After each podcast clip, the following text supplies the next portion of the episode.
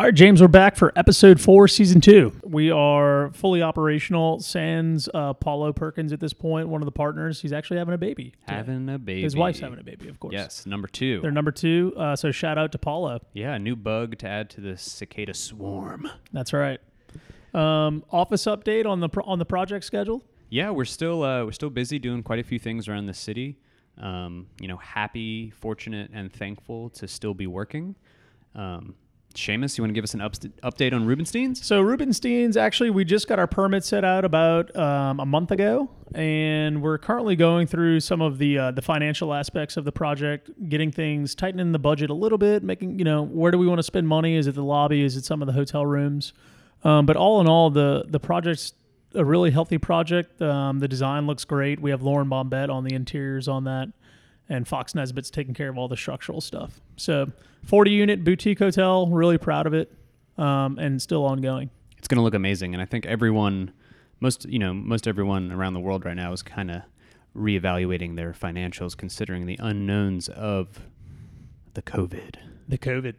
Uh, we're also doing a really interesting uh, renovation on Constantinople and Baronne. It's a historic theater that's going to be converted into some commercial spaces. So we're right in the beginning of the permit process, permitting process for that.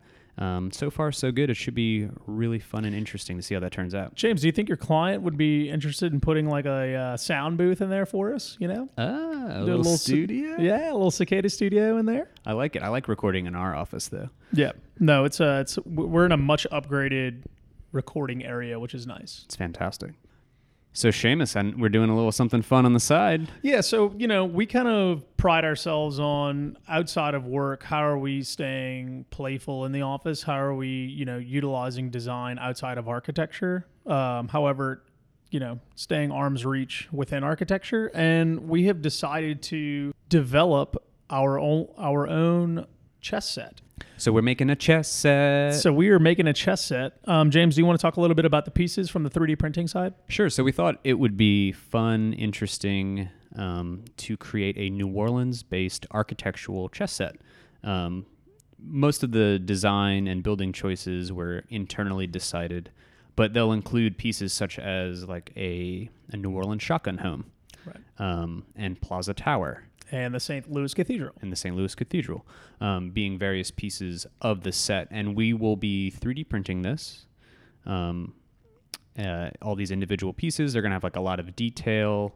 So it's really just a fun way to express ourselves creatively in this kind of uh, industrial prototyping aspect, as well as, you know, kind of flaunt the architecture of the city. Yeah, and you know, the idea is that how do we make how do we enable the public to be able to also engage in this set, right? So we don't want it just for ourselves, but we we want to be able to give back to the community, sell the board to the community, but at the same time, the the uh, the proceeds that we do make, um, we want to give back, and so we're going to be giving back to local charities here in New Orleans um, after we cover our costs and we're currently soliciting actually partners to help us develop the boards, whether or not it's the wood board or it's the the leather board or it's an acrylic version.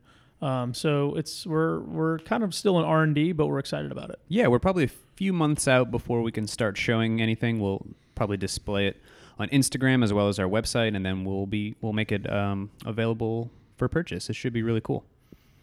All right, James, our uh, our fourth our fourth interviewee for season two. Who we got? The man, the myth, the legend, Bradley L. Bowers. He is an artist and designer, also a walking encyclopedia of knowledge of all things design.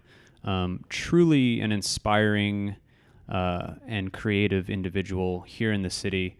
Uh, we recommend looking up um, his work, which can be found at bradleylbowers.com, or go to his Instagram at Bradley L. Bowers before or during listening to our episode, just to kind of see his his avant-garde approach to design and all of these really interesting things that he could make. Yeah, this this episode is really unique in a sense that you know we tried to stick to a script as we always do, but because he's so talented and so vibrant and so intellectual, we found ourselves really meandering a lot through different topics. Um, which all in all are good things, you know. Um, but from a format standpoint, it's more of a conversation. This one, and with that being said, I think it was really successful. Yeah, I think we could. I could have sat and talked with him for the rest of the day, for the entire week. He's a very interesting and captivating person. We just went and got coffee together the other day, and uh, he spoke about a project he was working on, which is a lounge slash coffee shop in a New York City subway, which is just so unique. Um, and that's just one example of something he does. He also does uh, lighting design. He does graphics for wallpapers. Um, Yeah, he just sent us some cut sheets on his latest wallpaper design that we're hoping to actually utilize in Rubenstein's if we can make it work from a financial standpoint. Um, and then my favorite, really, of, of his work right now is his um, how he's forming light currently with his uh, these these folded paper uh, light fixtures, which is really seductive and like inspiring. So, um, with that being said, here's Bradley. Hi, everyone. I'm James. And I am Seamus, and you are listening to The Swarm. a podcast about architecture and design. We're two architects at the firm Cicada here in New Orleans.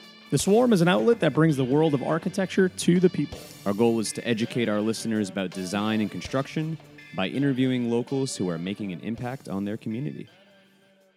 But you live you live in the Marigny, I live in the Marigny. which is a lovely place. I enjoy it, except for that train. Except for But the The train is, yeah. yeah. You haven't gotten used to it. Oh no, you. I mean, you can't get used to it. Your entire house shakes.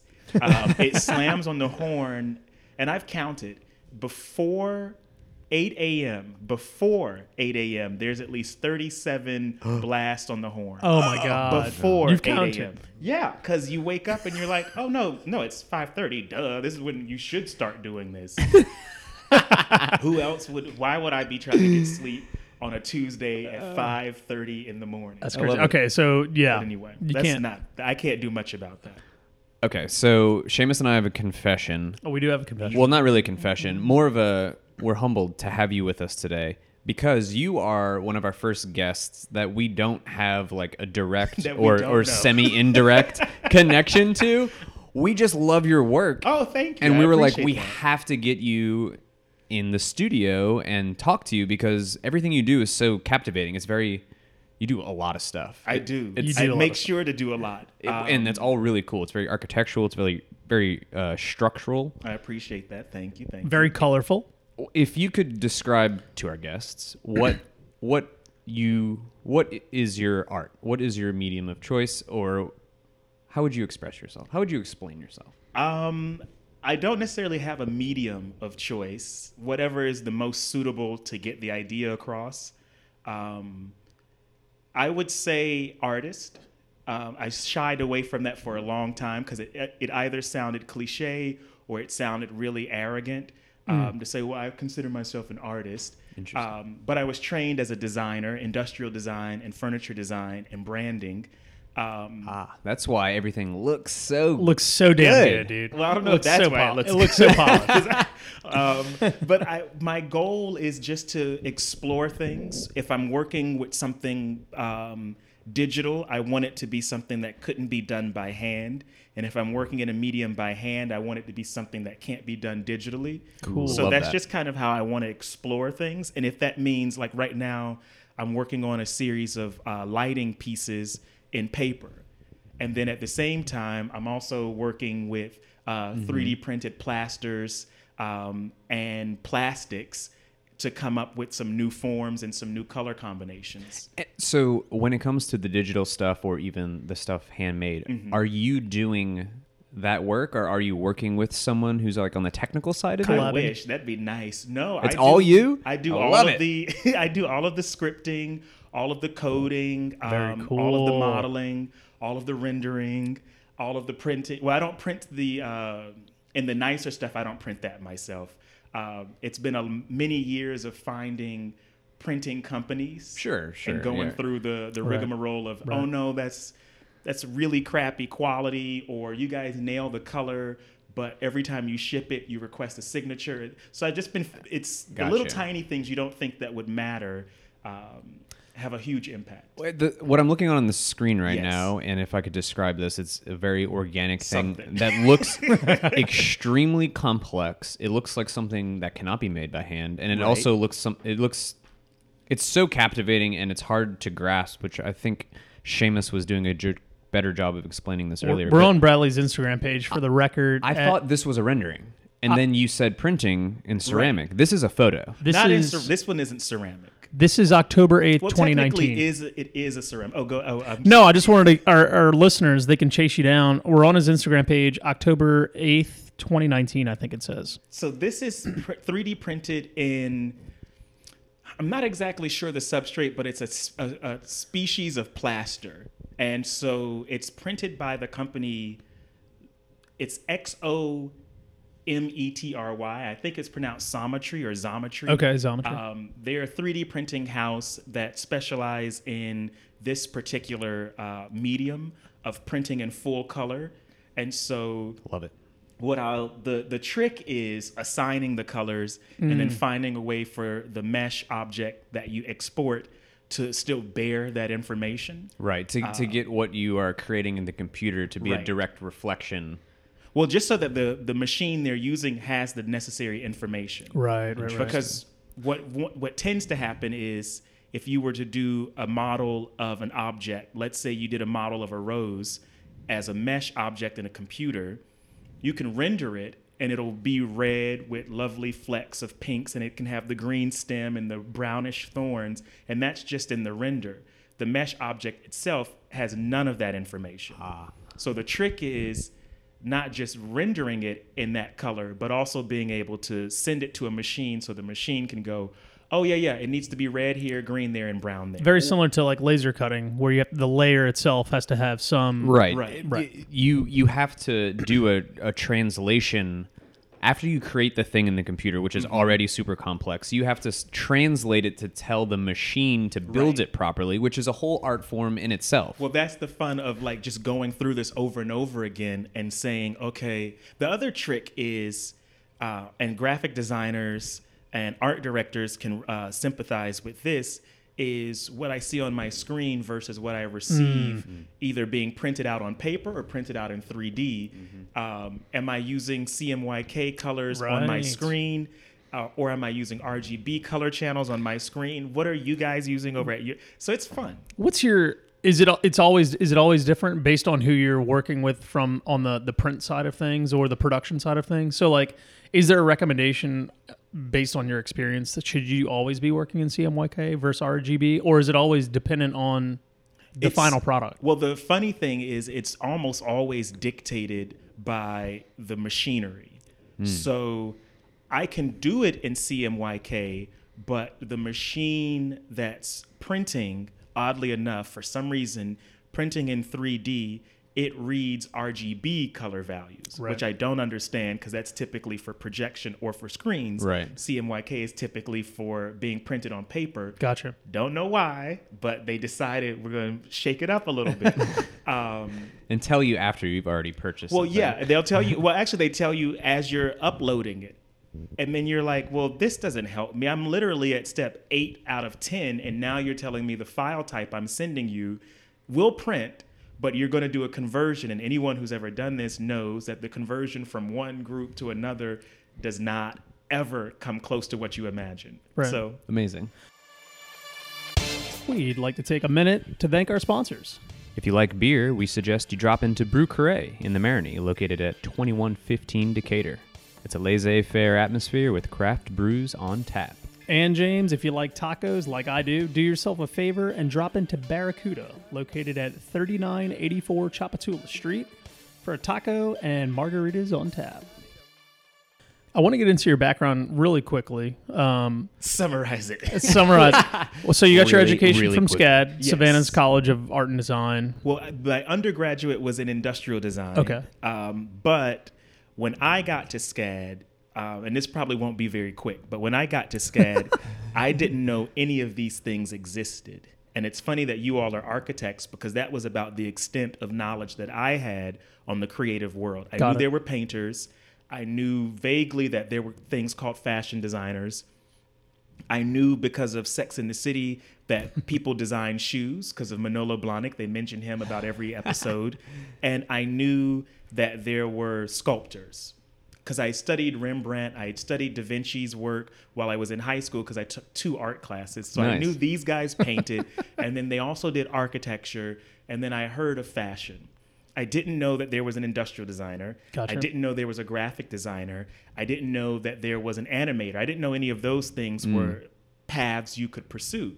So when I got to SCAD, um, I was really knocked out. And when I arrived, that was 2005. I think there were only maybe 15 or 20 majors that you could choose from. And Okay. now that there's So many. so many more. Um, so I got there and didn't know what to do. And I arrived on a painting scholarship Nice. and quickly realized I don't want to be judged for painting because that's something I enjoy doing. And so I was like, I asked my advisor, I said, now do I have to study what my scholarship is in? And they were like, oh, no, no, no, that's just, we just enjoy that and that's why you're here. Well, that's such a mature thing at. I'm assuming. Uh, oh, I thought you meant my advisor. age. I was like, she wasn't very mature. to, to understand that you enjoyed that and you didn't want that to you didn't Right. want to take away the joy of painting you wanted Well, I didn't want that to be critiqued because that was I was doing it that way because I wanted to do it that way, and you might not agree. with I mean, it's the same way I kind of treat my work now. It is. I want to get into that. Okay. Your style is so captivating, but it's so unique in the sense of like when you look at all of your work and you go you go through so many different mediums, you really do have a language. You're expressing your personality through your work, and Okay. that's coming out to me through every medium that you do. And I think it's working, man. I, I mean, appreciate that. I think it's you. working. I, I really like it a lot. Well, I'll Um, tell. I mean, honestly, for me, actually, it, it kind of goes back to SCAD again, but this time it's a, a, a colleague or a peer at the time, um, Ellen Creasy, and she was a fashion student, and we used to. It was it was college, so you just hung out with everyone doing absolutely nothing. But I kind of found myself gravitating towards certain types of people, not knowing that they were uh, go getters or any of that stuff. But Ellen early on as a fashion student, Ellen Creasy, she had been picked by Marc Jacobs because Marc Jacobs had just opened a store in Savannah, which threw everybody off because they were like, why would you put a, a high fashion store in Savannah, Georgia on Broughton Street, where the next store down is like a candle emporium? Really? Okay. And so he was tapping the SCAD resources and was like, hey, do you have any fashion students uh, that could design a cool print? And Ellen had designed some prints and she needed some help translating them into Illustrator so that they could be screen printed or digitally printed or whatever it was. She worked by hand. And so I helped her translate them into Illustrator. And then she had won the. This was after she had already won, and they said, "Oh, great! We're going to sell your stuff all up and down the East Coast. You're going to get a check from." A, and she and I were just talking as we were in the computer lab going through Illustrator, and she goes, "A lot of the girls in fashion are like really um, hating on me right now, and they're treating me horribly uh, because they think that I just like." was just given this uh, prize. And she said something to me that stuck with me for forever. And I tell it to other people, kind of like I'm doing now. And she says, they just don't know how full my trash can is. And I'm like, Ellen. Oh, I love that. Come on, That's get awesome. out of here. That's awesome. And that's the truth. I, I'm glad you guys see the work and you really resonate with it, or at least you you like it or appreciate it, or at least just acknowledge it.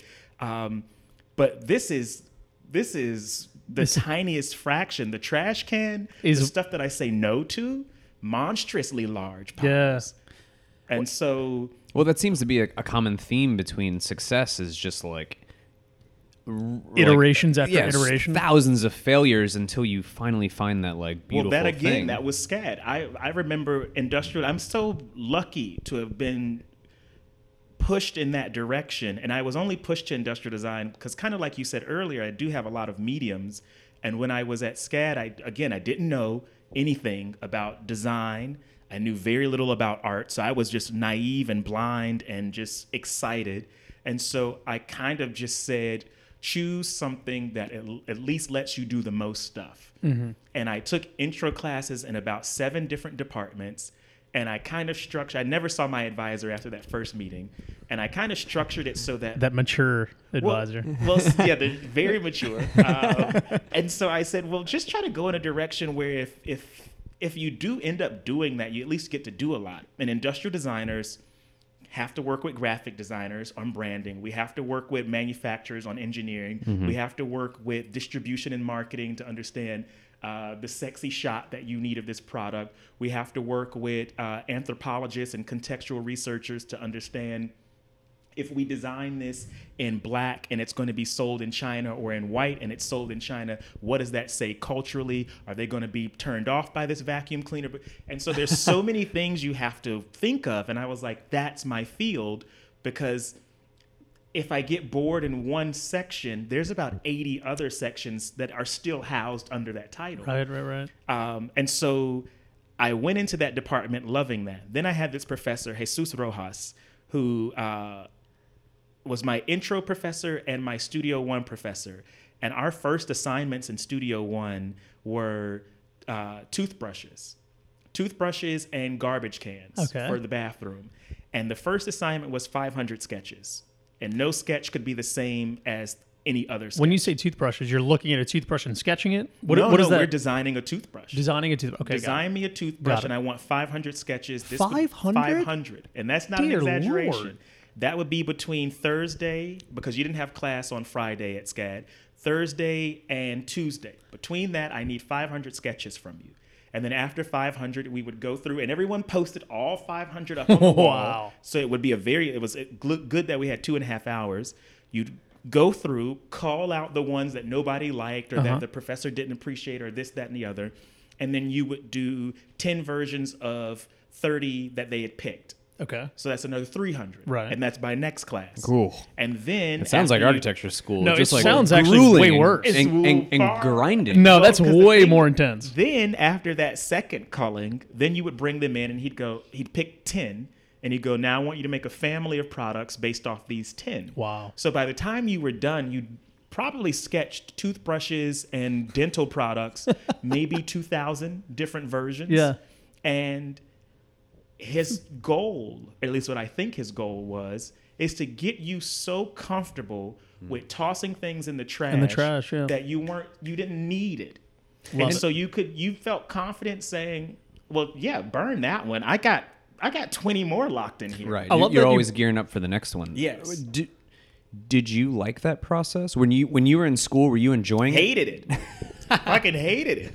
I Well- never did all 500, never did all 300. I always came in with less than, and I would tell mm. them, look, I stopped here. Because let's Right. be honest. I wanted to say, you know, I think I that's probably a should have said something different. that's a parallel of designs, good design schools, I think, or even good design professors. Mm-hmm. They don't do that anymore. Na- well, naturally, nat- yeah. naturally though, like people want to cr- design one thing and put it in a jewel box when you're when you're fresh, Right. and you don't know, you don't realize that no, you're supposed to do And how dare you not like my first idea? My first idea was amazing. Exactly. It was the best thing ever. exactly, Right, and, and you, that's you get so you fall in love with your first idea, and you're like, you don't like it, I then, Right. then you don't like me. and the funny thing was I got I got so good at disliking my ideas or not disliking them but going okay cool put that aside and jump on to the next one um, that it kind of became a problem because now I don't know how to stop and so I well I, I'm getting better at just putting the brakes on something either because of a deadline or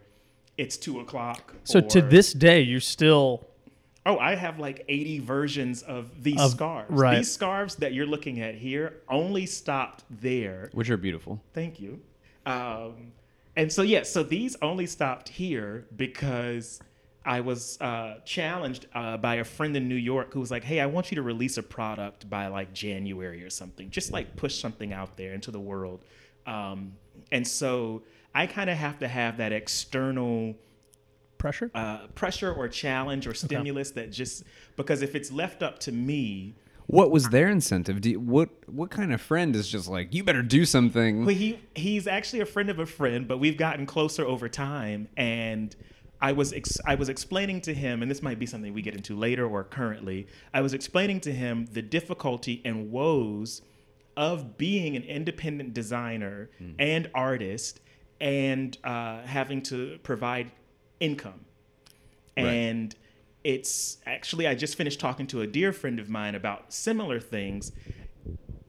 It's difficult for me because if my original idea didn't necessarily consider the end user because I didn't do a survey to say, hey, do you actually I kind of did, but and I didn't do I, I didn't do a focus group and say, how do you like gold and emerald and um, like rosebud pink together? And would you like I, would you like it if it was kind of like cubist but future? It didn't. It doesn't work that way because if I were to say that to you. You'd go no, God no. Why? Yeah, Because exactly. you've not. You've at least I shouldn't be saying. I shouldn't be saying something to you that you're already thinking of. Of course. because then I'm way late. Well, that goes back to exactly what Seamus was saying is that you can't just describe to people a lot of the things you do because you have to create it. It's Right, not, exactly. it doesn't exist yet. Right. So and if you- I can describe it to you, then I'm knocking someone else off. Exactly. Um, or not necessarily if I can describe it to you, but if you know precisely where I'm going, then you're you're kind of referencing something. I hated in college the the criticism that some it reminds me of I used to dislike that and then I read something by um, a designer Naoto Fukasawa who kind of is the for everybody who like rides Apple way too hard, he's their kind of their uh, their prophet is Fukasawa. And in one of his interviews, he said, "Well, people say that because they don't know what they're looking at, and they're trying to get as close as possible." Interesting. Interesting. He's like the wor- the worst criticism would be, "Oh, that is," as opposed to reminds me of, because Okay. reminds me of is not quite, but I, I'm trying my hardest to meet you halfway. you always have a preconceived notion of Right. trying to compare it to someone else. So, but all of that to say, it's I you, drew you're a lot never of stat. thinking of All of that You're- said you a lot of You're never thinking like at the end of this, I need to sell it. right.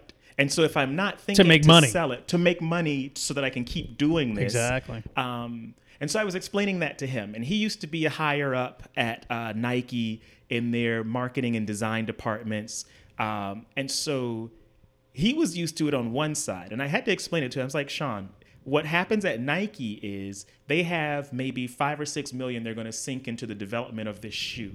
Because if they do well in the first three months, they're going to more than make up for that five or six million. I have maybe five or six hundred that I can sink into this over the course of the next six years. So it's like we gotta we gotta look at scale here. Right. Um, and then people also have the misconception that because you put it out, people automatically get it. And I'm like, oh no, no, no, that's not how it. Uh, one of my most successful products was the, the little pinch cup and saucer that I did years ago. I just finished selling like the last of those maybe last year, Wow. and I did that in 2013. And I only made 60 of them. So it wasn't like I was trying to move 300. So Right. it's tough. It's really difficult. Um, and maybe part of my difficulty is the the distinct nature of my work. I'm sure if I did more boring designs, people would gobble them up faster because you can see it Of course. in your world easier. but that's not why. I, that's the reason you're here with us right now. Is So not that's what I because it's boring. It's Right. because you are ref- doing what you were doing, and it's re- we Well, think that's it's what cool. I mean by I don't focus group it. So if I don't focus group it, it's not coming from a place of familiarity or comfort. Correct. So even with these scarves, with the scarves and with the jewelry, once I put it in front of a lady, oh, they go nuts. I remember I was in New York at a. Uh, They're beautiful. well, we were having. I was having drinks with a friend, and he invited this girl who works for uh, Balenciaga, I think, or some high-end fashion brand. I don't usually like extra people at a thing if I'm with a friend, because then you have to kind of go through the. Oh no, I do that. No, yeah, no, I've been. Uh, no, sometimes I have. Uh, well, you know, so occasionally it just it's that all over again. But she was kind of cool, and we started talking, and I happened to be wearing one of the rings. And she's like, "What's that?" And so I explained the whole thing to her, and she tried it on. And she goes, "Can I buy these somewhere?" And I'm like, "Yeah." So like, she bought it, and that was an expensive ring. That was like six hundred bucks that she just dropped right there. What? Where do did they buy it? Oh, from my website. Oh, from the website. From Brad. which we'll But plug. That's the, that's the other thing, though. It's I find it so bizarre when you meet someone and they go, "Well, do you have a website?" Doesn't everybody course. have a website? You Is that have even a question anymore? You know what? I think it's weird. people in New Orleans are those people who don't have websites. They're You just like, think? "Eh, I I don't, don't need know, one. man. I don't know. Well, I mean, as if a, cr- a creative professional. You have to have Yeah. What do you're you right. mean have a How web- how else Duh. how else do you show your your work? You know? Exactly. Yeah. Um, but yeah. Anyway, uh, Well- I got off on a tangent. No, no, you're fine. Well, I, I- you know, I didn't have this question set up in front of me until you were kind of talking about money. Money is money money's kind of the root of all evil in, in some senses, but as an artist, like how do you take on jobs? Is it do you ever have money in mind?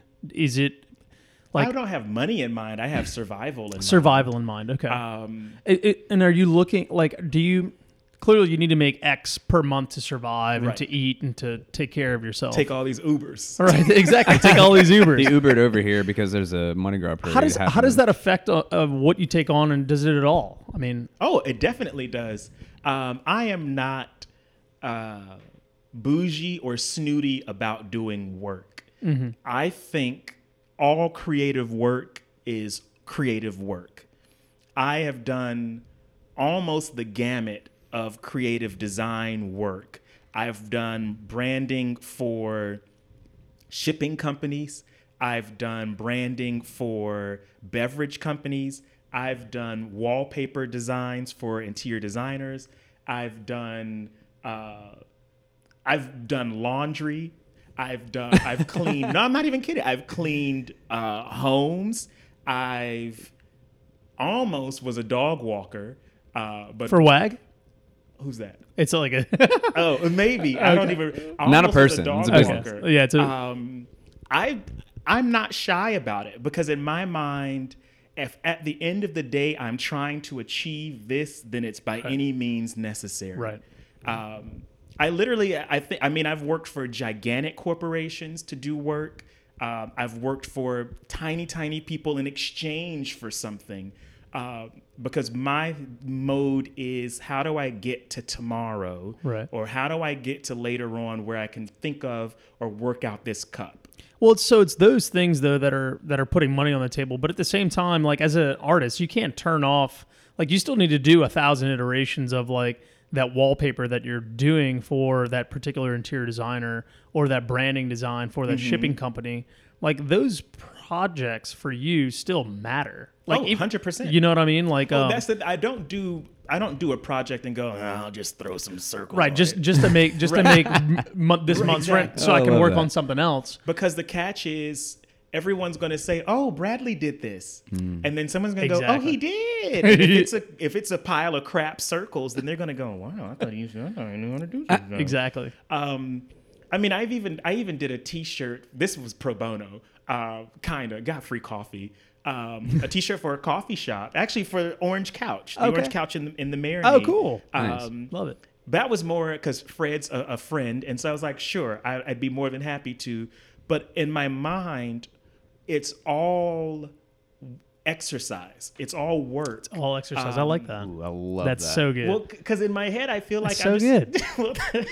It's all exercise, man. That's a it's, good. It's that's so good. Refreshing to get- hear you talk about this Okay. because we are very much in an industry where the the bottom line matters. Like Right. the, the physics of it very matters, and it's like architecture and I feel like industrial design as well mm-hmm. is always like the the science of art or like Right. or the opposite the art of science where it's like you're always trying to figure it out but it has to really work.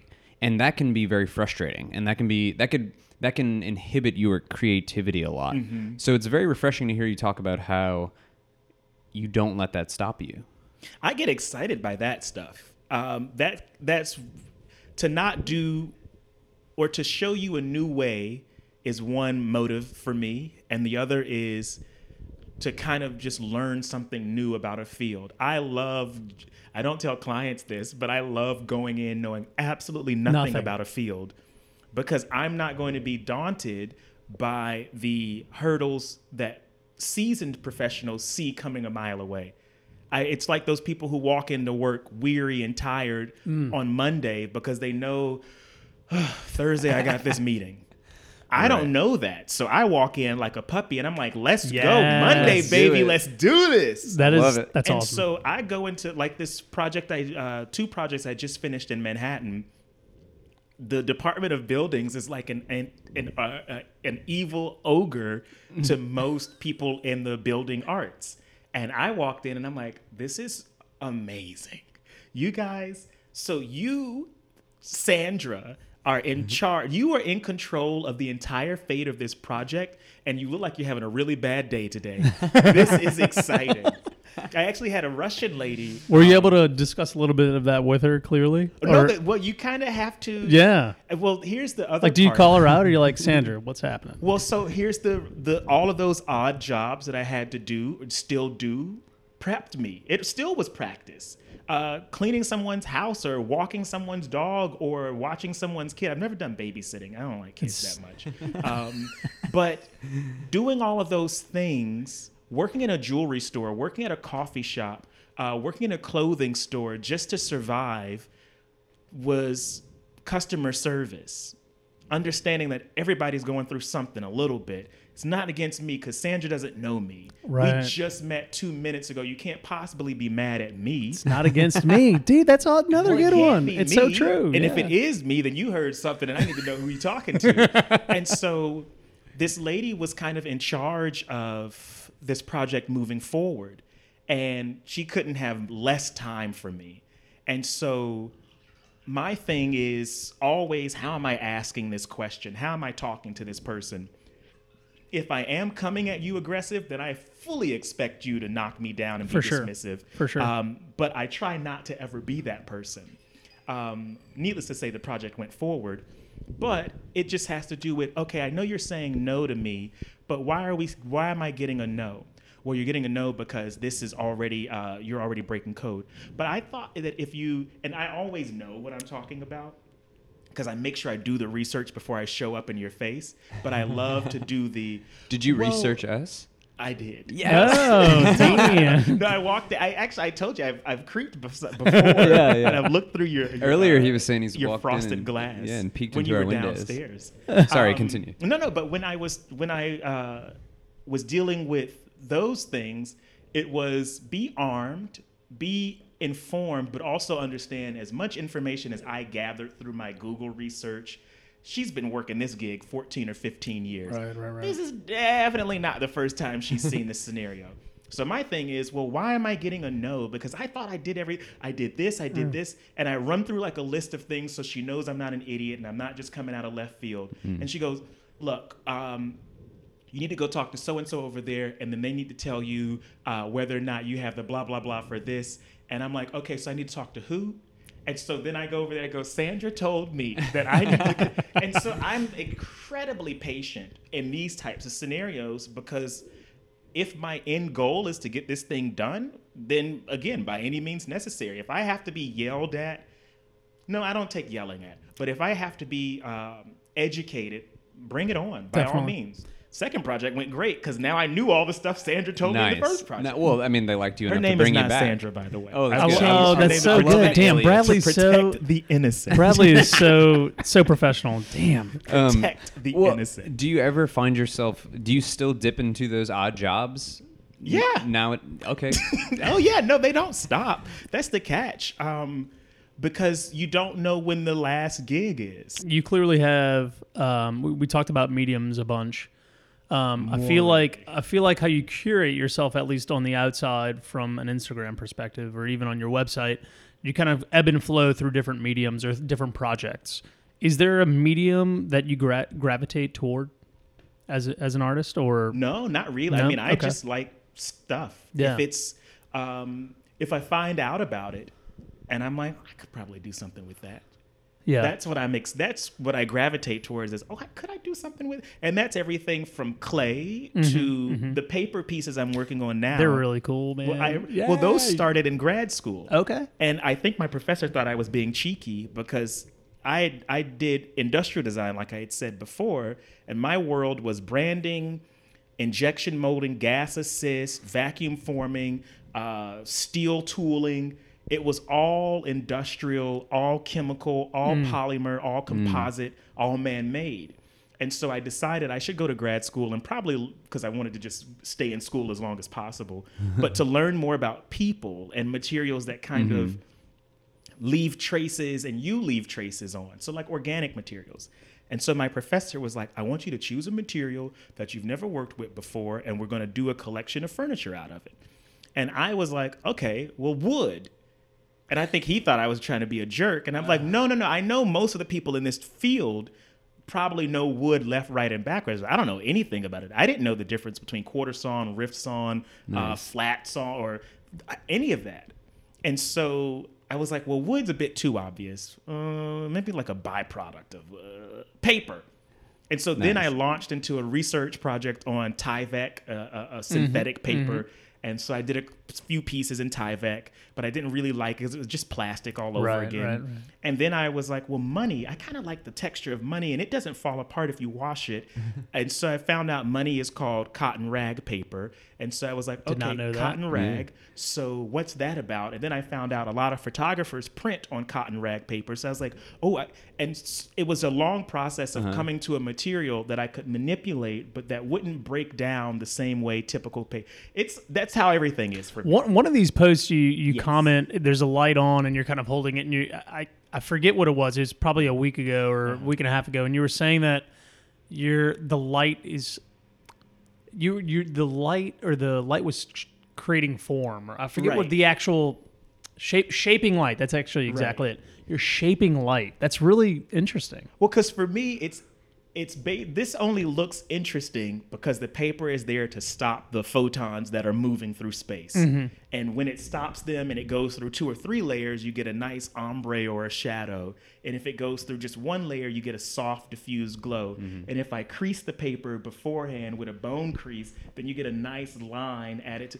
And so for me, it really is just catching the light from either inside or when they're turned off, the light from outside. Um, and again, that's kind of how I look at it. I'm working Right. with two materials here. Right, I'm working right, with paper and I'm working with light. But you, you know, as a as a viewer or if if somebody looking at your work, you never really think that you can actually shape light. Like light, oh, it's lighting up a room, but Right. you're literally creating art that is shaping light, which is like kind of mind blowing. I don't, Well, I thank, thank you. I'm glad you say that. you know, And- um, well, and the the technical, the way you speak about your art is very interesting because it's it's a very te- you understand how it works. It's not just I want to express it in this way. Right. I know how it works, and I am manipulating it to express it the way I want to. Well, and, and- and that again goes back to my nerd side, which is I want to know why this is happening this way. And again, I, I know this sounds like I'm plugging SCAD like crazy, but it did change my life. So I guess I am kind of uh, legitimately doing it. But there was a book, and I have tried so hard to find this book.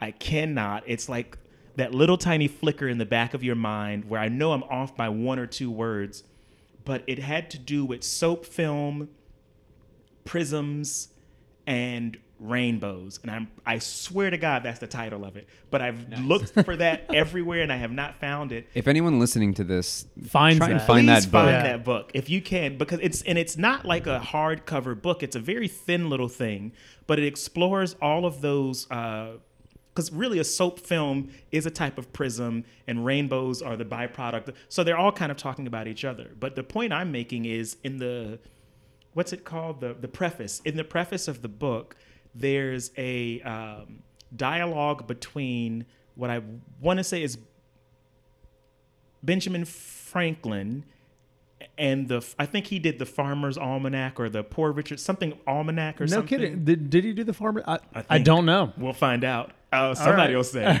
Uh, Google but. I'm pretty sure he did do. He was involved with the Farmer's Almanac or Okay. an almanac of some sort. And what happened was he had written a scientific explanation of what rainbows are.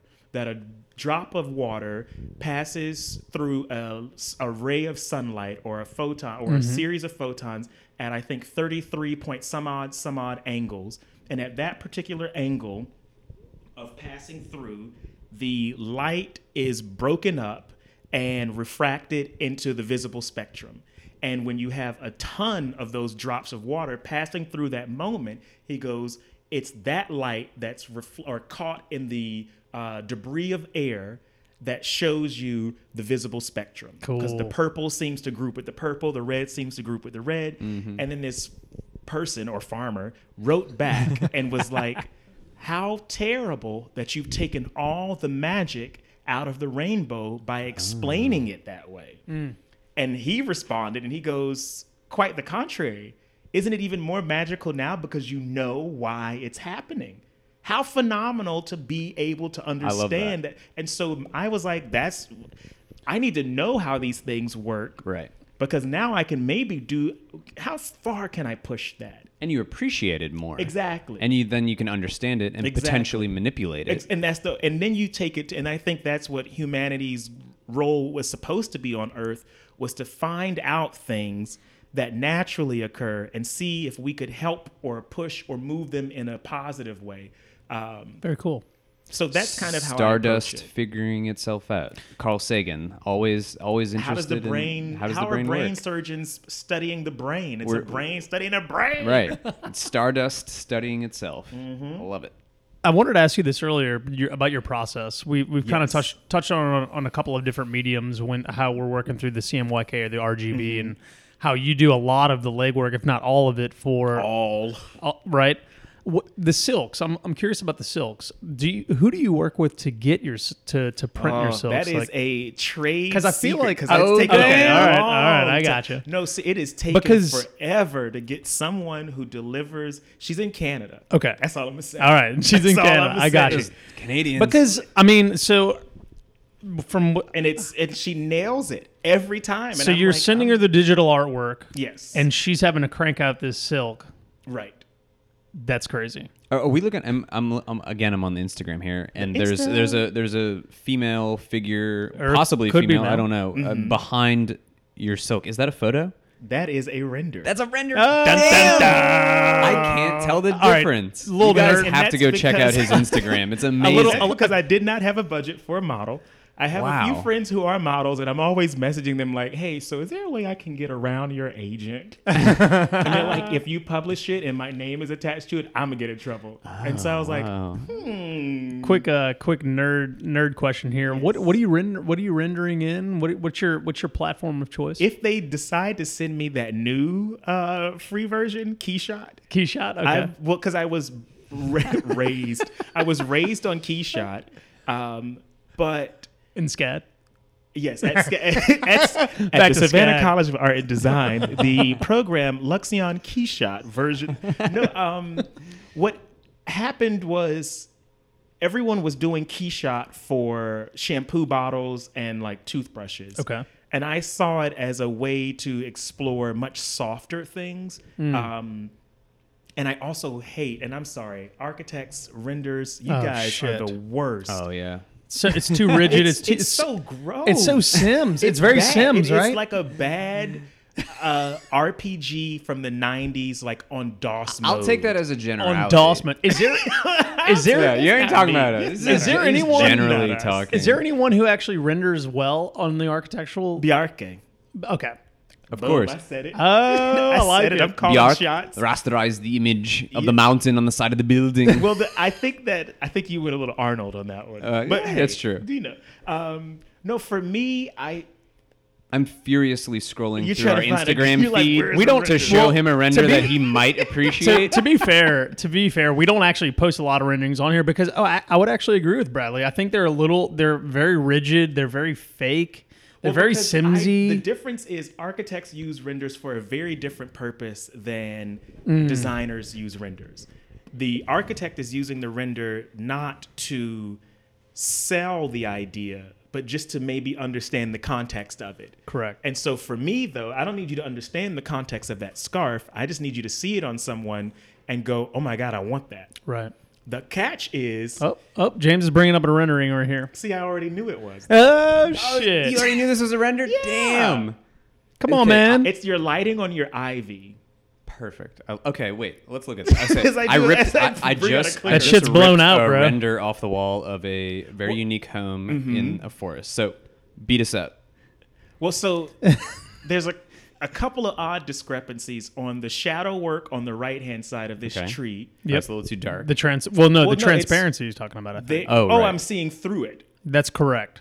That's great. That's a dead. Gi- but look, check it. That's great. Check it. That's a dead giveaway, though. That's clearly Oh, a right. rendering because it's a, the transparency of the then tree. The harshness of the shadows on the side of the building, Hmm. and then I'm looking through the kind of uh, Lattice or this forest of columns at Yeah. the base of the house, and I'm seeing this building or this structure in the back with the same luminance or Ah, yeah. luminosity of the front, but You're that right. should be in shadow.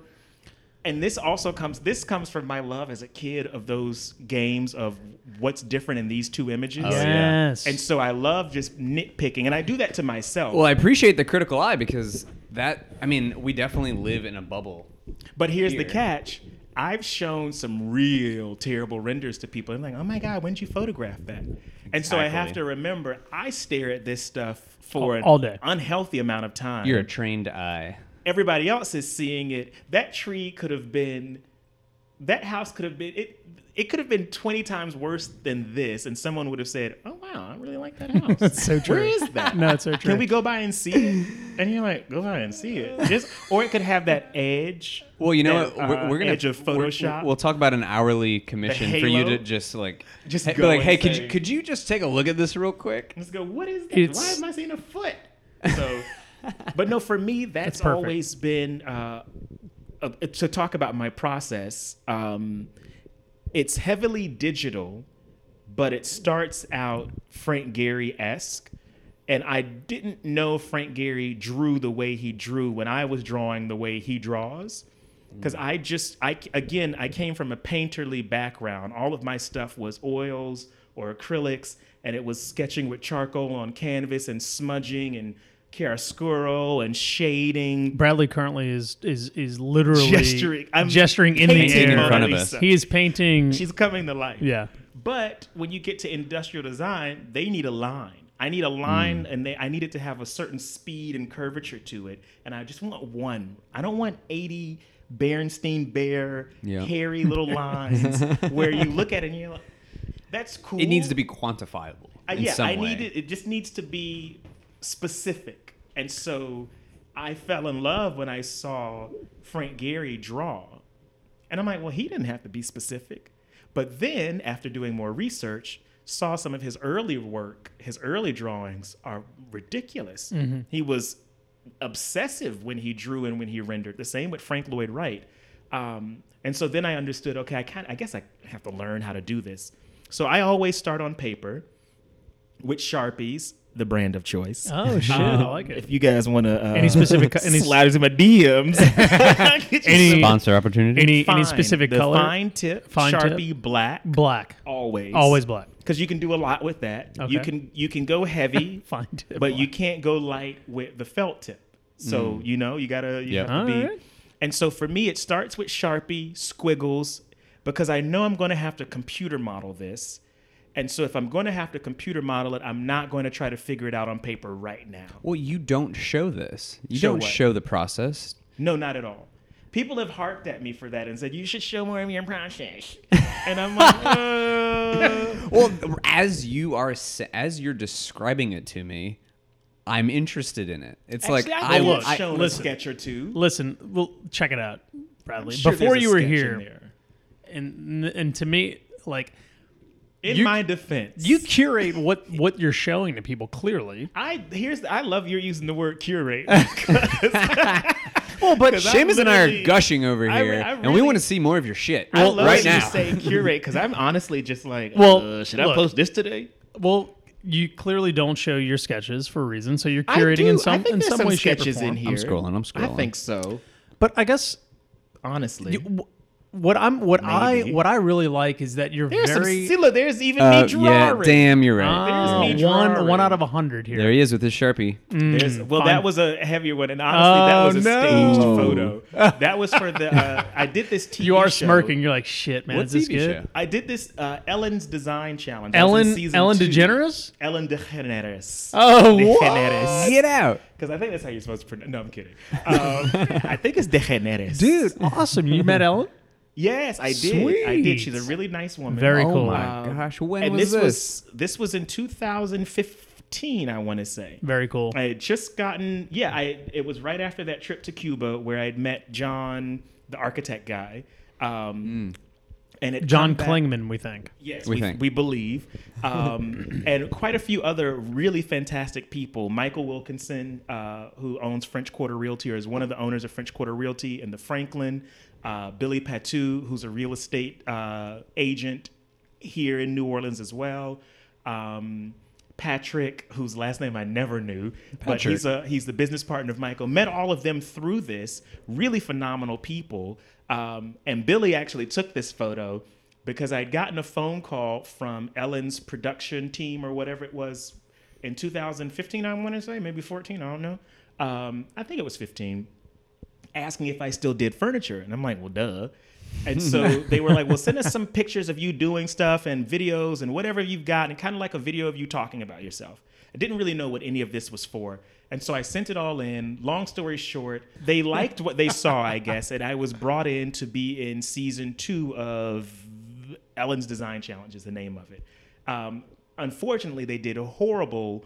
Uh, Oh, no. Kind of what's the thing? Um, They were like cutting. no, it was like the pushing it out into the world Oh, just Promotion, that's promoting word. it. It was not a good. It was not a good because promotion.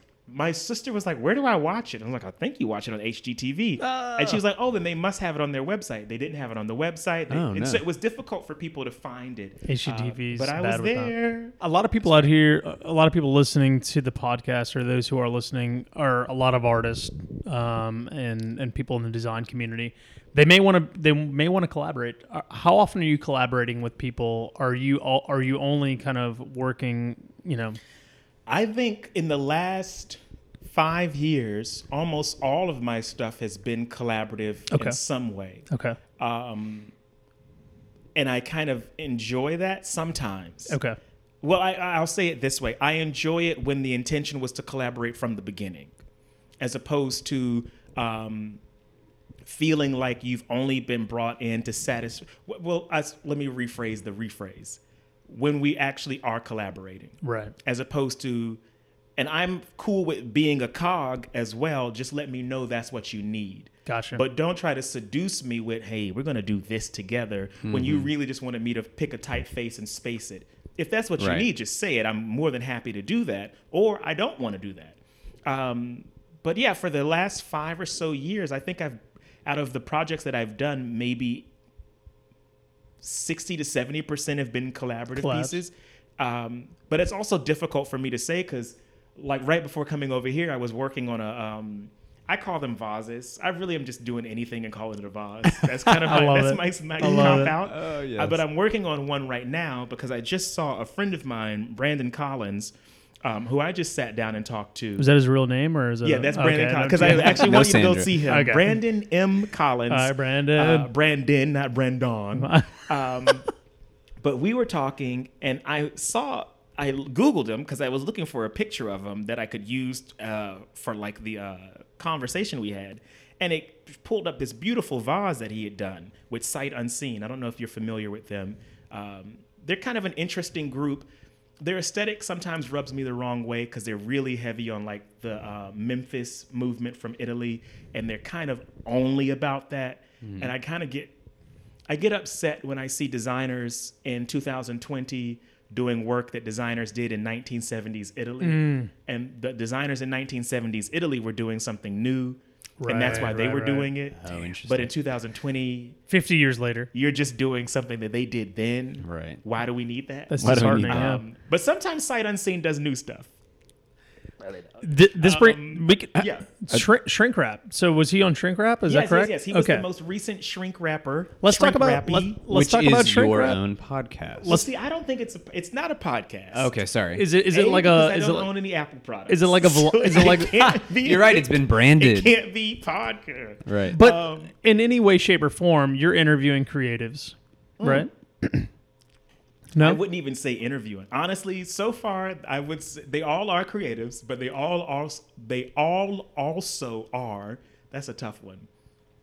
They all also. So, uh. your mouth doesn't want to do those. No, it's like Um, a song. They're also just really dear friends. okay, And so we just get on the phone and talk. cool, cool, cool. Um, I'm very envious of like microphones. that's kinda So you like do it some- on the phone? Oh, I just talk. We just talk on the phone. Man, that's I great. how- And you just record it like through Yeah. the app or and some I just app? go, hey, I'm gonna call you on a so and so day. Set aside like two hours That's or perfect. so, and just don't be in a noisy place, which is always my fault because that fucking train Uh, literally comes by, and I'm like, Don't call me at 5:30 a.m. The There's 37 is- fucking Oh no, I wish it was just at 5:30. I'd be happy if it was just that train comes through all anyway because the city doesn't own the tracks. Northern Pacific or whatever the name. I've researched this because I'm like, who do I complain Hey, to? rail, rail, rail community, man, that's a whole different freaking world. Well, we're gonna Well, get on it. th- they're intersecting our world apparently. Um, so yeah, but anyway, I s- just talk to people, people that I grew up with, because I really do consider all of my college career. I was at Savannah. I was in Savannah seven years, and it was seven years of my life when I was probably the most malleable, uh, the most impressionable, and I met so many people. Oh my gosh, from so many countries that I never even knew existed. And so all of those people, well, not all, some of them I still keep in touch with. And some of them have gone on to do really notable things, um, really important things, really powerful things, and really just personal things. And I just like talking to them. Love it. But my the the whole spin of shrink wrap is to talk about the underlying aspect of it all. So when I'm talking with Brandon, we were talking about mental health and how do you as a creative and I was thinking about this in the shower maybe yesterday where I said you cuz I also like gardening and there my neighbor has these crepe myrtles and if you're from the south you know crepe myrtles Of course. and you know that a crepe myrtle gets butchered in the winter yeah. because everyone says, well, they grow back so aggressively in the spring, you got to bring them back, or otherwise you, they'll, you'll lose control of them. And I thought to myself, I said, you know what the problem is? Every artist I've ever known is a crepe myrtle, and everyone keeps treating them that way because every mm. artist comes up with a new idea. And so we don't feel bad when we prune them back down to a stump because we say, give them a couple of months and they'll they'll shoot out brand new, bigger than you saw them last time. Mm-hmm. And so we keep chopping crepe myrtles down. We keep chopping artists down. And when I say chopping artists down, I mean, hey, could you just do like a like just a quick logo? Oh my God, so What if- good, if- Bradley. Just, I just want you to look at my house. Just like look at one of the rooms and just see what you Right. And they don't understand. They're watering it down. I need a quick floor plan. Do you know how difficult it is for a tree to make a flower, to make a leaf, to make a bud? If you knew how hard it was, how much energy, how many hours of sun and gallons of water just to make one leaf. And this thing's making hundreds of thousands every year. And you go, but could you just give me one? Bradley, we, we might only have the last one minute of our conversation as the episode because that was amazing. That was amazing. that was so fucking but you're so good. right. No, because that's what happens every single so day.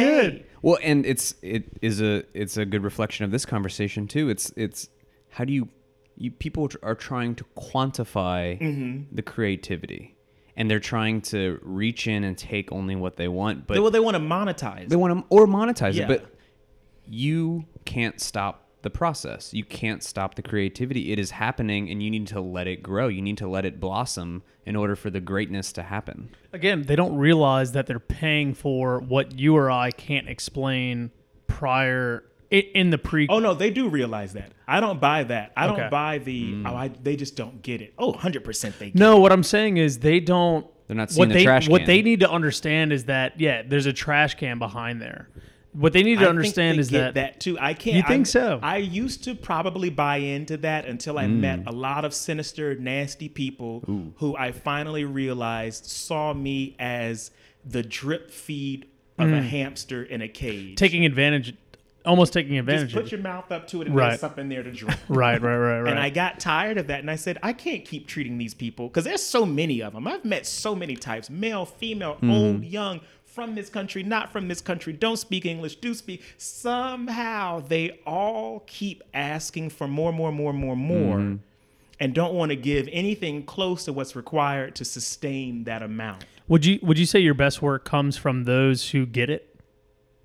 For as a client, Hundred percent. Yeah. And that was another Frank Gehryism that I stumbled across in his beautiful. Oh, I've got one for you. Perfect. In his beautiful documentary, Sketches of Frank Gehry, there's a scene where he just goes, "Great projects come from great clients," and that's the God's honest truth. It really is. Um, but I'm going to shout out Edwin Chan, who used to be Frank Gehry's right hand man. Uh, I was working for Ralph Lauren in New York back in 2011 or 12. I was a leather goods designer. okay. Um, I know they, they're going to love that shout out. I didn't get along with anybody there except for the VP of design. She was cool. Um, and Marsha Whataback. Actually, I'll just say Helen because I don't remember Helen's full name. but Helen is indeed her first name. Uh, someone will be, someone will know who she is. Anyway, she was phenomenal, British woman. I'm really like dropping all the hints possible. Do it. But one day they were like, Bradley, we need because they treated me like I was an intern, which is everybody else did. They were like, we need a camera so we can take more pictures of the archives or whatever it was. And I, like New Orleans, don't know any geography when it comes to cities that I live in.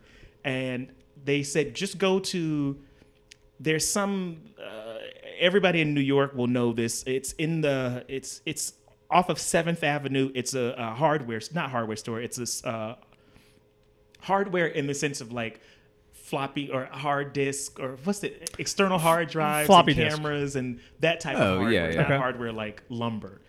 And so um, I went. To, I was like, oh, I'll just walk to this place because it's on Seventh Avenue. We're on uh, Lexington. Or what, where, whatever we were Somewhere. on, I was like, we're only like three blocks over and maybe like 20 blocks down. That's not, I can walk a block in a minute. That's maybe 30 minutes it takes me to get there. And so I started walking. Uh, needless to say, it took way longer than 30 minutes. but I'm walking by a Le Pain Quotidien, which is right next to the MoMA, which I think is on 55th. I know that much. And so I'm walking by, and I don't listen to music. I don't get on my phone, any of that stuff. I just like walk through the city, which is why I enjoy walking. And as I'm walking by, I see this Asian dude eating this bagel in a really odd way. And I'm walking, I just glance and I keep going. And I stop. I'm like, I know that guy. And I'm like, no, you don't. You don't know that guy. So I start walking again, and then I stop, and I, I was like, no, no, no. I don't forget faces. I know that dude. Right, right, right. So I walk back to him, and I'm standing in front of him, and I'm like, excuse me, are you Edwin Chan? And he stops eating his bagel, and there's like a bite of bagel in his mouth. He's like, hmm?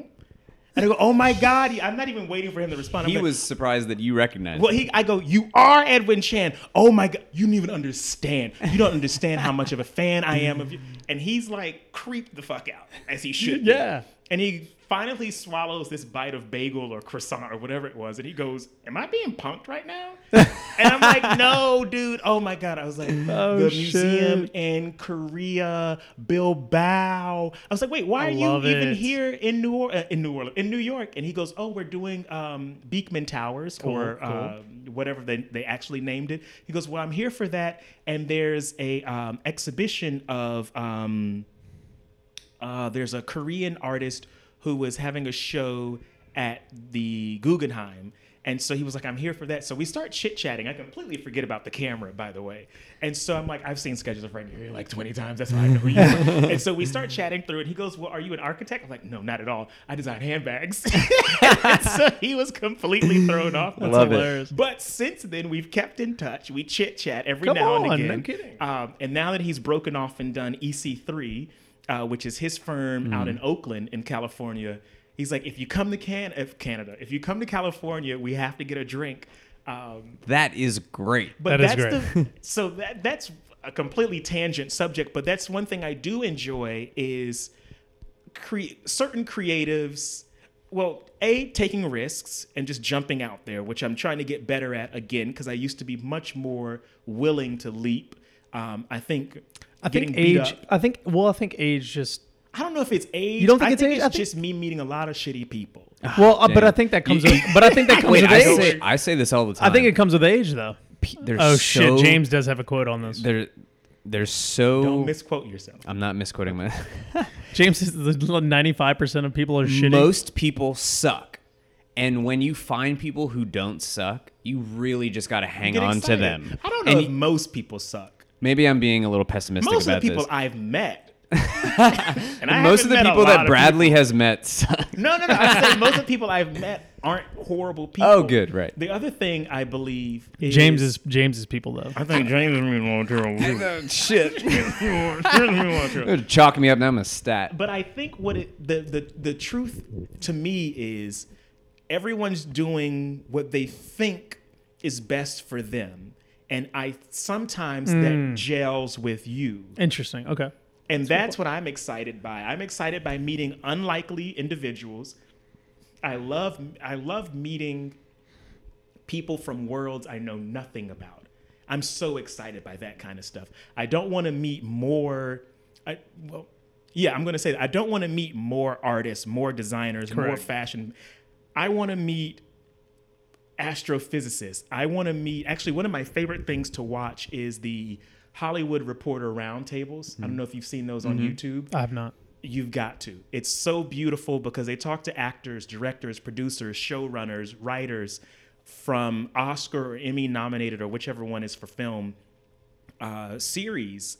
And they all just sit around a table and kind of do this and just bemoan the woes of what it is to do this stuff. Right. And there's so much crossover. You, mm-hmm. You're film, film. Uh, you're big into film? Not at all. Not at all. Okay. Not at all. But I just like, I'm big into creative processes. right. Okay. Gotcha. Just how did you do it? What- Right. I always had this. We always had this conversation, and, and I'm totally going off tangent here, but I think we had a question in college, and it was always, what is more difficult, writing a convincing novel or producing and creating a convincing film? Like, is it harder to create a story and have someone imagine it, or show someone what they should see and have them? I think Is it is it harder to do a novel on the or a film? because there's an author N.K. Jemisin um, who won the Hugo Award. She's the only author in history for each book in her trilogy to win the Hugo Award the year it was released. Wow. And so she's just like racking them up. She's, she lives in Brooklyn. She's doing all right now. But she writes this Afro futurist sci fi otherworld um, kind of superhuman genre, which is not even a genre. Right. And she, I think, has the hardest job because not only do I have to be pulled into the story, but I have to visualize. I just hit myself in the eye. I have to visualize a thing that does not exist, has never existed, I've never seen, and mm. yet is crucial to the story. Mm-hmm. And so that's the hard job. But the but the I guess the argument is that like you or I are all everybody when they read a story is creating their own idea of what they're reading. yes, Clearly, she's giving us a lot of tools to get there, Right. Which Well, is which is the hardest job. part. Yeah. But but visually, it's the other argument. The visually, it's equally as difficult to show you and convince you this is this is what it's supposed difficult. to be. I think it might be a a, a, a misfortune because whatever I show you, it's kind of like when Daniel Radcliffe was Harry Potter. Well, now Mm. I can't. If if you saw the Harry Potter movies before you finished the Harry Potter books, well, every time you read the next novel, his face was in your mind. Gotcha. Right. And so that's the misfortune. Whoever he like was it. before that is erased now. Bradley speaks. Well, and I novel always- for the novel for the win. I always Shit. say it's your imagination will always be better Than than, someone Oh, else's 100%. imagination. I had a wonderful professor uh, at SCAD um, who used is to that a school? That's a school. I don't know if you've been to Savannah. They have a College of Art and Design. Oh, there. nice. I'll check it out. Um, it's has three campuses. No, um, but he um, used to say that in horror, horror movies do it the best. They never give it away. If someone dies on the other side of a closed door and blood oozes from under the Right. the, the you The guys threshold. jam The threshold. whatever. the threshold. I, I was trying to throw you guys The a bone here. jam so, is incorrect. so you guys could be like, The jam is the vertical surface. Oh, there he is. I'm sorry. Whatever the gap between the door and the floor It's the is, sill or the threshold. Sounds like Or. sounds like sounds like I don't know. But the blood oozes from underneath that, and now your mind is running on. Oh my god! Oh my what God. Do? Right. What did they do in there? Mm. Oh, what could have happened? And to show it kills it because it made it finite. There it is. Right. So it's kind of the bane of the artist as well to show that version. It's it's a very fine line you have to walk of how much can I show you without defining it. Mm-hmm. So kind of with the work that you guys were talking about that you enjoy so much is how can I make this feel not completely resolved? right. Right. Well, and a lot of good architects, I feel like you don't get the whole picture on the first viewing, but maybe it's a good flavor or tease of the character. Well, see, architecture is a whole different beast because you never see the whole building at once. That's a good Unless point. you're Sure. some omnipotent being that is in like a fourth or fifth dimension and you can experience a three-dimensional object all at the same time. Are you that person? I may Are you a drone? may not be. but the thing is, because like the room we're in right now is a part of this whole, but I never will experience all of this together. Right. So you guys have the advantage of always doing some sort of uh, conceal and reveal act. It's a magic trick, which I think is really exciting. Uh, unfortunately, you can see almost all of my cup Ooh. at once. There's some things you can't see. If it's glass, you can see most of it. If it's opaque, if it's a chair, there's you can kind of It's a take little it in. predictable, yeah.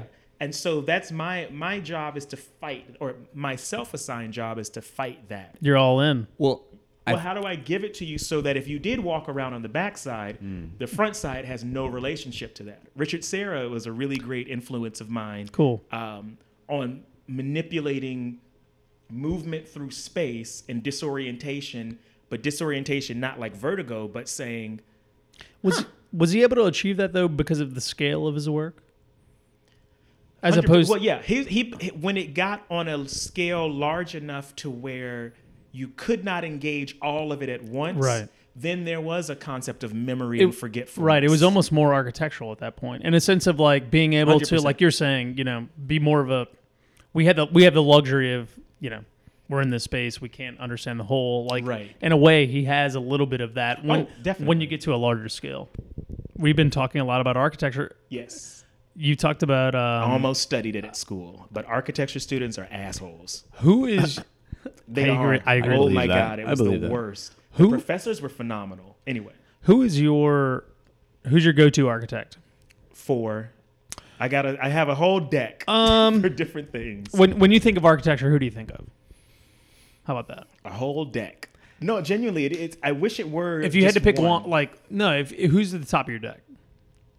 the absolute top, Top. Zaha Hadid. Zaha, got it. all day, every day. Love That's it. my Cool. girl. Love Road it. dog. Her perseverance, her ethic, the work that they were producing, um, you can't match it. And the hardship she endured to get to that point, Mm. phenomenal. Then Frank Gehry. That's what I was gonna say. Who's the who's the closest to her? Frank. Well, the next one after that is kind of a tie. Frank Gehry, I just enjoy him for his appreciation for architecture. Then there's uh, Greg Lynn, and Greg Lynn, I think, is almost neck and neck with Zaha. Uh, he has less built stuff, and I think that's very important. I do tell that to students if I have the occasion to like lecture them or bore them with some some kind of uh, old wives' tales. Is it's very, very, very, very, very hard to build a box. It's incredibly difficult to build a box, and they don't believe that. And I'm like, when you get out of here, you'll find out how hard it is to make a box. All sides even. A cube. Let's say it's a cube. Everything's even. The material thickness stays the same all the way through. It's very hard to do that. And then you see one of Zaha's buildings, or one of Frank's buildings, or one of Greg Lynn's buildings, or one of Bjarke's buildings. Yeah. That's when you find out 30% of this is the idea. The real art, the real design is bringing that thing to life as you envisioned it. Right. And so for me, I look at it.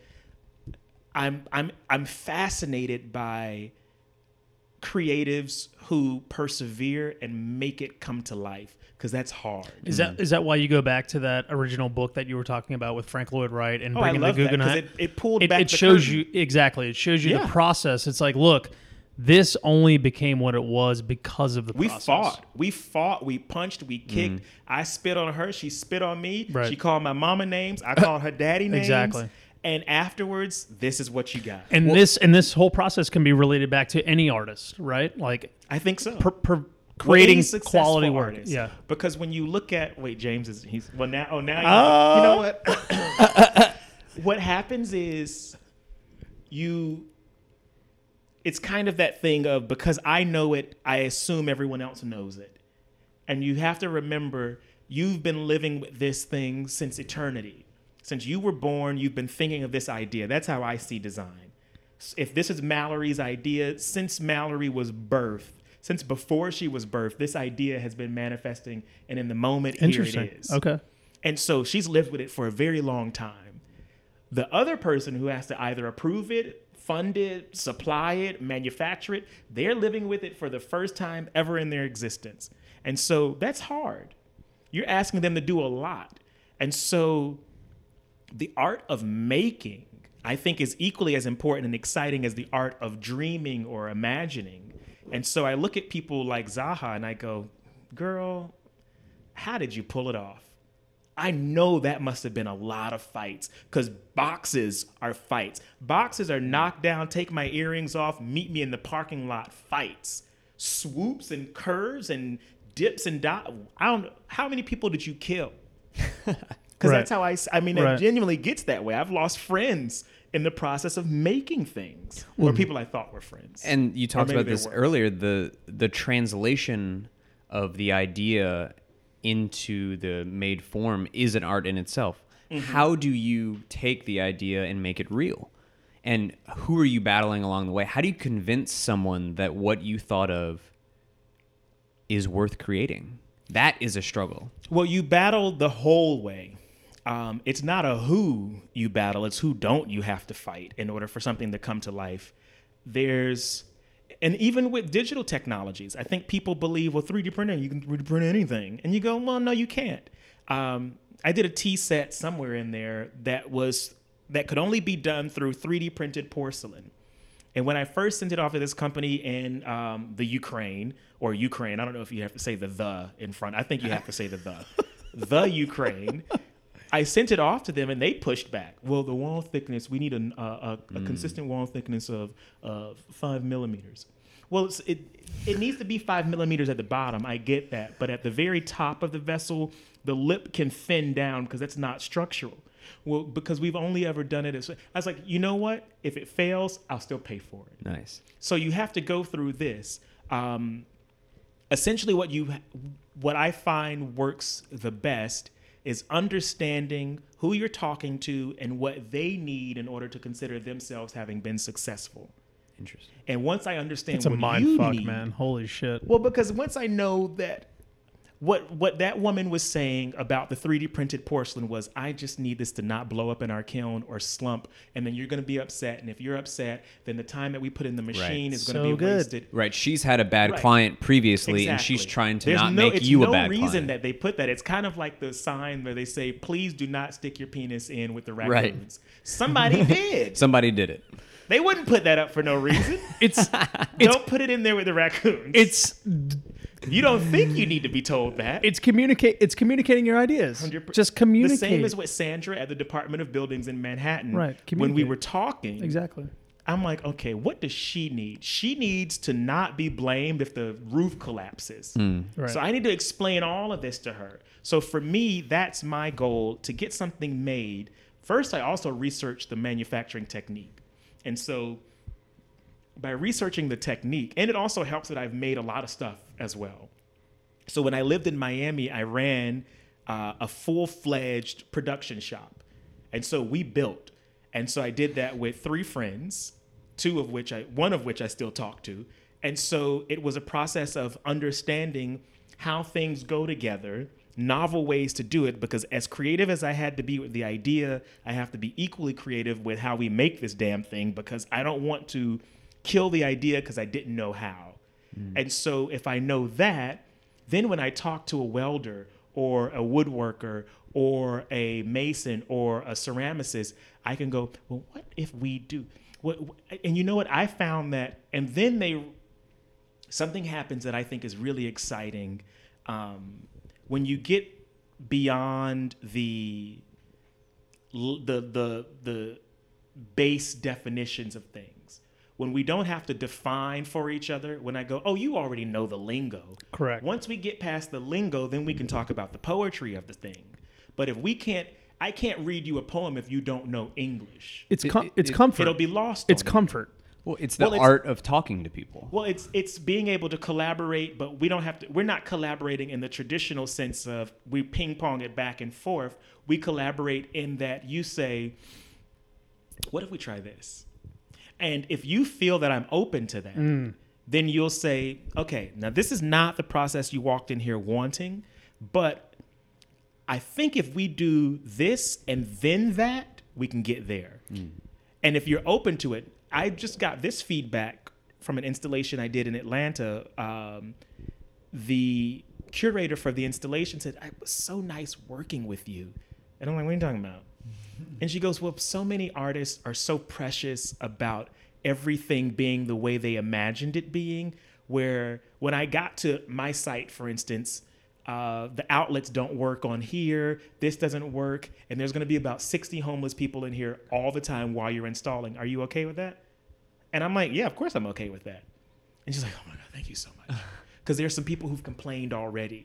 And in my mind, I'm like, Well, again, that's this is all a process. It, I have to be flexible and nimble as I was with the sketching as I am with the doing. Come on.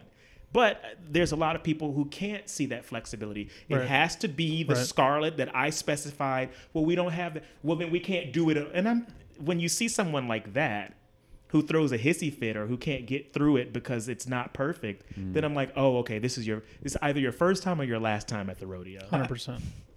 And Zaha, so- baby. Zaha. Well, and again, you look at her and you just her 1,000 museum, that building. oh yeah, that's crazy. What you doing? Frank Gehry, my favorite build, building he's ever done is the uh, Maggie Center in Dundee, Scotland. One of the most phenomenal. I actually don't even know the I'm building. really disgusted by both of you right now. I'm James- calling an Uber. I'm calling an Uber James right is now. googling it right now. I'm Maggie Googling it Center, to make sure I know that I'm- Dundee, Scotland. I mean, it's the same one that's going to Ah. pop up. Maggie Jencks, I believe is her last name, was a dear friend of his who passed away from cancer. Okay. And her husband asked Frank to do one of the centers, which apparently is a, a trend now amongst star architects to design a Maggie Center. And essentially, cancer patients and um, people in, I guess, rehab from chemo stay here. No kidding. Okay. And so he designed this building. This is in Dundee, Scotland. And I still think it's one of the most beautiful examples of his work. You still know it's him. It's manageable. I would live there in a heartbeat. I just think it's so beautifully done. The materials, the wood mixed with this the, kind of like the wood. I like the wood. It has his Man, I gotta say, this is very un. Not, this is very non Gehry. because it doesn't. Everyone imagines that he's always verbose and over the top. Well, I think the roof, the roof, you could see a, a, a glimmer Even of the that. interior, I just this, and then maybe Bard College. He did a little concert hall for them. I know Bard. This one, the I like that weird little tower. yeah, the thing. tower thing. It's almost it's know what almost that very is doing. bird like. Bigfoot's. Is, walking is, through is, feels the very is that an bird-like. appropriate scale to this? Like it's it. Oh, it's tiny. It's a tiny small. little- It's very small. Yeah, small. it's kind of like a little cottage. Very cool. Love it. Well, And yeah, so there you this go, the was something panels, I'm in yeah. love with. Um, but for me, I don't know. I'm just I'm in, I'm infatuated with people who make things, and who make things collaboratively, who make things healthily. And what I mean by that is it doesn't have to. I'm so tired of feelings getting hurt and losing relationships over making a thing that makes no sense to me. I love that. Like put that as are we are you kidding right now? We're mm-hmm. fighting because of a thing? right. Can we mm. just find a way to get this done? Maybe I don't know. I just for me it just seems silly to be so tight over a thing that no one needs. What do you find is kind of the the reason why it, the butting of heads happens? ego? No, no, I take that back. Everybody's got an ego. Um, me, me, me, me, me, me. I gotta Selfishness. It's that selfishness and it's the notion or the insecurity that if it doesn't happen as planned, it won't work. And in my mind, I'm like, it's never going to be as planned. It's never going to come close to what you thought it was because you made that in a vacuum. You had no influences No from process. the outside world Right. whatsoever. You don't know what the weather is like on the day of construction. Mm. You've got no trash can yet. You well, you've got a trash can, but that trash can was just based on you. Right. Now you got to think of well, if we're going to try to pour concrete right now and it's snowing, oh, I don't think we can do it. And even if we did, it might shrink and it'll seize up. And and if you can't deal with that, if that's a hissy fit waiting to happen, mm-hmm. I'm just. I had a client recently where it was the issue was the landlord, and I'm like, well, why we can't? Why are we getting mad? Can you call him and tell him to do something and he'll do it? No. Then why the fuck we mad? Let's just go have dinner and move on. until he finishes his thing, there's nothing Right. we can do. So let's just move on. So for me, I, that's my mentality on things. Maybe that's why I enjoy. I enjoy the creative world. I enjoy Department of Buildings because in my head, I can't get mad. I can't change anything about you. Right. If it's out of your control, it I can shouldn't. barely function myself. How am I going to make you do something? I'm barely hanging on. The outlook on life, honestly, everybody could take a key from that. yeah, it's very refreshing. I think everything that you were saying, everything that you were, the way you describe other people and the way you describe yourself is your art reflects that.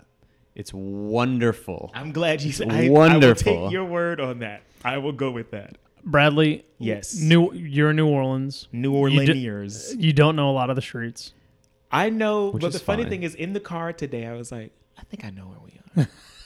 I think I know. I think I know. That. I'm teasing you. No, Where- no, you're 100 percent correct. How long have you been in New Orleans? Since three months before Katrina, Okay. and I left to go to college. Interesting. And my mom was like, "We're going to New Orleans." Whoop, whoop. and then she was like, "Oh shit, we in New Orleans." but my sister stayed. She went to Tulane. My mom stayed. I was in Savannah, and I would bounce back and forth periodically, and it was never easy. Perhaps that's also why I have a kind of looser outlook on things. Gotcha. Because it's easy for this stuff to all go away. Um, I am incredibly fortunate that the way I'm allowed or able to eat every day is by thinking up things or thinking up thoughts and convincing other people that that's what they wanted. Of course. I think that's amazing. And you're It's and you're magic. you're leaving you're leaving your mark on on all of those individuals. You know. Well, see, I don't. No. Well, I don't see it that way because there's a phenomenal professor of architecture, uh, Lorraine Montgomery, who actually had a lot to do with the relief efforts in New Orleans and Pass Christian after Katrina. And I was telling her how much I hated architecture students at SCAD. And she was like, Well, that's not the reason you do it. And she's like, Well, why do you want to study mm-hmm. architecture? And I might have been maybe a freshman or a sophomore. And I said, I want to ride down a highway. Ride, not even drive. I want to ride down a highway and see a building and go, I did that. And the disgusting look she gave, she gave me such a look of disgust where she was like, You idiot. That's not why. If you want to do it for that reason, I'm glad you don't want to study architecture. And from that gaze, she gave me that. I've picked, I've learned all of that in a heartbeat. Yeah. And I go, oh, that's not what this is about. I do like the idea of leaving your mark on a person by helping them through something that they're going through. Right. In a in a positive sense. Right. Well, and not necessarily in a physical object kind of way. Right. Exactly. More Because honestly, I, emotional. well, I do believe every client is a therapy session. I've never done a project if it was a portrait or if it was a, a, a nightclub. this podcast is a therapy here. session. Well, in my mind, I've never worked with someone where I didn't learn way too much about them and have to navigate that. Because now I've got to not only work with the client, but I have to work with everybody else that has to make this idea come to life. And you might be having a bad day, and Tim's having a really bad day because it's di- and this is and then the person who was supposed to show up didn't, and then there's traffic over. There's so much navigating that has to happen. At the end of it all, it's just therapy Do you ever feel like and it's all on you because if it didn't work they're not going to say well you know when they were pouring that foundation right? tim did have a real bad day Right. they're not going to do that they're going to go you know cicada they don't know how to do foundation work i'm going to be honest it's always back on you Well, do you ever do you I see that you see that in other people. Do you ever find yourself showing up on a bad day? I have and- bad days regularly and that's that's part of the job and guess what no one cares bottle that up and keep going But Right. the, be- the at the end of the day, we're all people. Everybody's Right. got a bad day. Like series of bad days of course, i and- just finished a couple bad days the, the best to me, to me, the best projects are people who understand we all have bad days. Let's work together. Let's get through the like. Let's make a good project. Right. I'm that you're a glad that you've had that. Ex- I've I- never found that I've been on the receiving end of that. I honestly, Bradley, I'm, I'll be very honest. I try to be. Have you been lying this whole time? No, well, I have. Now he's being honest. knew it. I try to be knew it. very clear with the general contract, general contractors that I'm working with, or the Mm-hmm. consultants that I'm working with. That like, we're all human. Let's. Mm-hmm. It's a team effort. the The project or the product and the owner's ex- ex- expectations and our desires are are working harmoniously. Let's let's let's get it done. You know what I mean? Let's and, and it's Or okay. ne- like let's not get upset about Right. If thing. Bradley, you're having a bad day, that's totally cool, man. And, and we might mess with you, or I might mess with myself, whatever. But it's like, it's the product to me at the end of the day that, you know, I found that if I ever have to have that conversation with a person, it's on deaf ears. you think so? I've worked with my most recent project, which I will shout out because Evan Stellatis is one of the most phenomenal contractors I've ever worked with. All right. In New Orleans? Here? No, he's in. He's based out of Chicago. Chicago.